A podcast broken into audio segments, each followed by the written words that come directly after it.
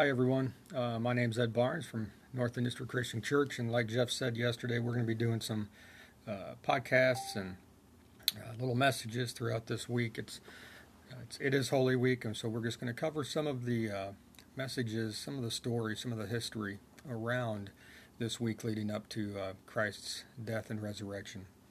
Today, I'm going to be reading from John chapter 12, John chapter 12, 20 through 36, I believe. All right, so that's John chapter 12. If you have your Bibles, John chapter 12, verses 20 through 36.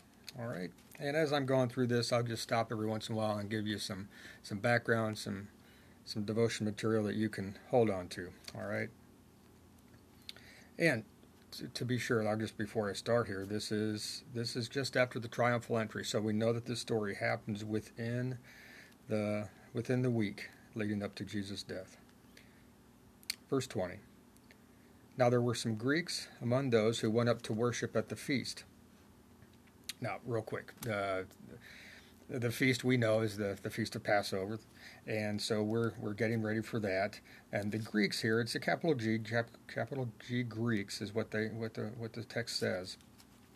And what who these people are are these are these are people who are not Jewish, but they they believe in God and they just have not taken that step. They don't think it's a, a correct step for them to become Jewish themselves, but they do worship. They like they like the like the uh, idea of monotheism. They like the idea of the morality that, that God has in His law, and so they follow along uh, but they just don't become Jewish. But here, here, here it says, now there were some Greeks among those who went up to worship at the feast. So they're coming to Jerusalem to worship as well. They came to Philip, who was from Bethsaida in Galilee, with a request. Philip was one of the disciples, and we think that probably they came to him because he has a Greek name, and they might even they might even know Philip. Philip's from a, a region that was was very Greek oriented. All right, so they kind of probably feel safe coming to him. Here's their request Sir, they said, we would like to see Jesus. In the Greek, it a little closer means that it says, uh, we would like to interview Jesus. We want to talk to him some more. Now, why, why would they ask this question? Well, from what we know is this word about Jesus is getting around big time. Uh, the Lazarus event a couple weeks ago uh, is making its rounds. The, the news about that um, the news about this man coming, uh, the hints at who he might be. And these people worship God, so they're they're you know they're hearing these things. So they, they don't just want to go on rumor. They want to talk to the they want to go straight to the horse's mouth. Okay, uh, they want to talk to Jesus himself. So Philip, and they, then they decide we might as well go to one of his disciples because they've got an inside inside track. So Philip went to Andrew. Andrew and Philip then in turn told Jesus. So Jesus replied, the hour has come for the Son of Man to be glorified. Now, last Sunday we talked about how, um, for many times, Jesus would, uh, after a miracle, would ask the person who, who was healed or, or whatnot to, to be quiet about who, who he really is. But here uh, we know that that time is coming. Jesus doesn't isn't isn't hiding much anymore.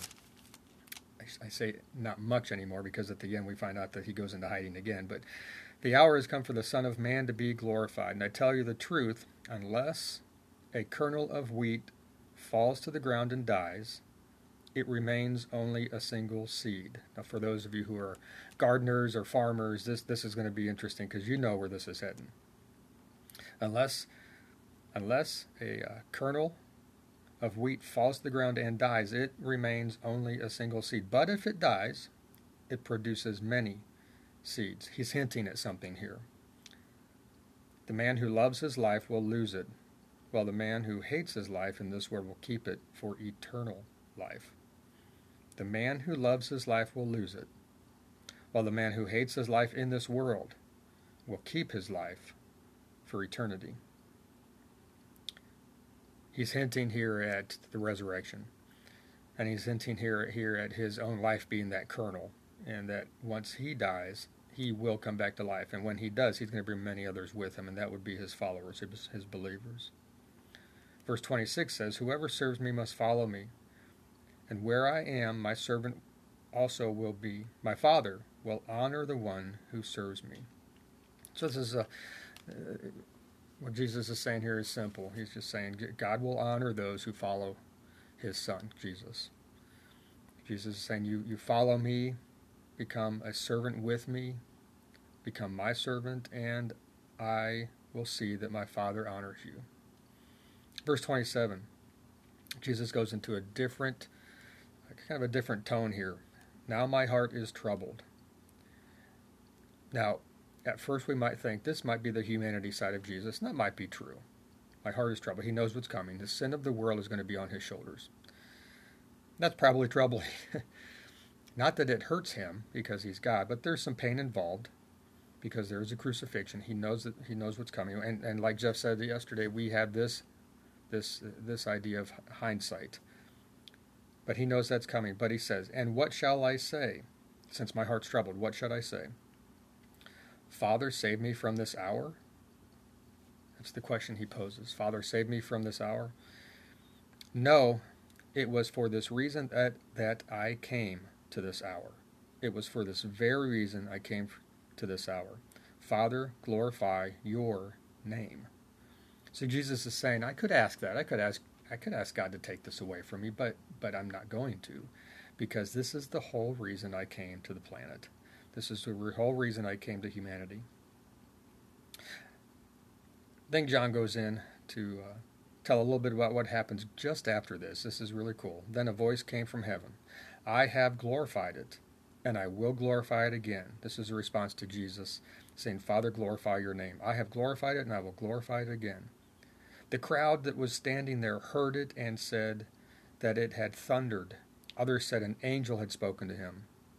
Jesus said, This voice, this voice was for your benefit and not mine. And this is really cool because it was audible. I mean, this this was a miracle that people heard. they heard God's voice. And Jesus says, you know, God's not speaking to me because my heart's troubled. That this was for you to hear. This was for the people to hear, so that they just have more evidence to believe that this is real, that Jesus really is God's Son. A belief sometimes, they talk a lot about beliefs. This isn't just like a belief in fairy tales, okay? This is a belief like you believe in gravity we can believe in Jesus. It's that strong. The evidence is that strong. And here we have God speaking audibly for the people. Jesus goes on, Now is the time for judgment on this world. He's becoming the king. And now the prince of this world will be driven out. But when I am lifted up from the earth, I will draw all men to myself. And this is a hint also. And there's some other references to this being lifted up. And this is him on the cross. Okay? He will draw all men to himself. He said this to show the kind of death he was going to die. And John just records that. He, he John goes right there. He's going to die being lifted up on a cross. The crowd spoke up. We have heard from the law that the Christ will remain forever.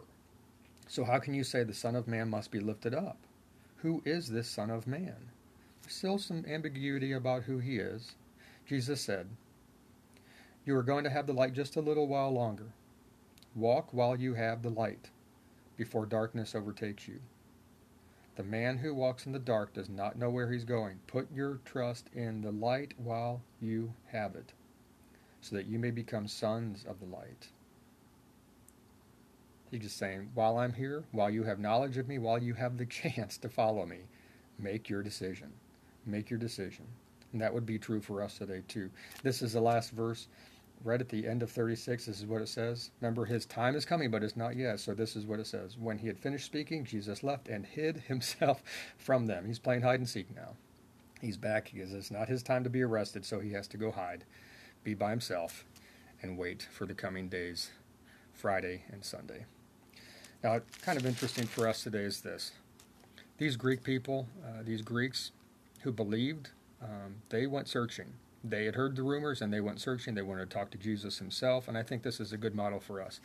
If we have an interest in, if we have a question, if we have a doubt, if we have a, you know, if we have some something skeptical inside of us that we want to find out what the truth is, these guys went straight to the disciples and then wanted to see hear straight from Jesus. That's that's what they did. I think we need to do that same thing because at the end here, Jesus Jesus in the middle says what he's coming to do. He's coming to die and be raised back up again. But at the end, he says, you have a chance while you know. While you have these things, while you have the interest, while you have the information, you, you, you better run with it. Because I must, uh, uh the, time is limited, and you only have a certain amount of time. Put your trust in the light while you have it, so that you may become sons of the light. Which is an encouraging verse. And uh, again, be watching for the next ones as well. Next uh, few days here lead up to, uh, to Good Friday and then Easter Sunday as well. Um, so hope you're all safe. If you guys need anything, let us know here at the church. Send us an email, give us a Facebook message, give us a phone call. The office is kind of randomly open right now, but uh, we're all available on different types of media and technology. So, you're, you're, uh, and Brenna's checking the voicemail as well. So. Uh, let me pray pray us out, and then we'll um, we'll go on. I'd like to get back to your days.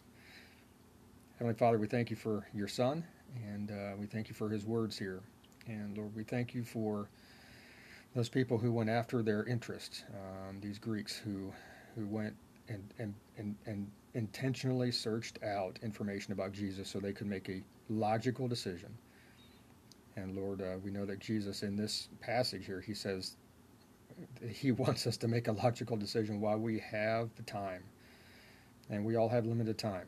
And so, Lord, I pray that right now that maybe even somebody who's listening might might make that decision to uh, to either search Jesus out more, find out more information about him, see what he's all about, or if, or if those who maybe believe in him but just would, would like to know him deeper, I, I pray that you would help them to make that decision too and give them direction and guidance through your Spirit. And Lord, keep us all safe right now. That's the biggest thing right now. I, I, just keep us all safe. It's scary times. And uh, Lord, help us to help each other as well. We pray these things in your Son's name. Amen.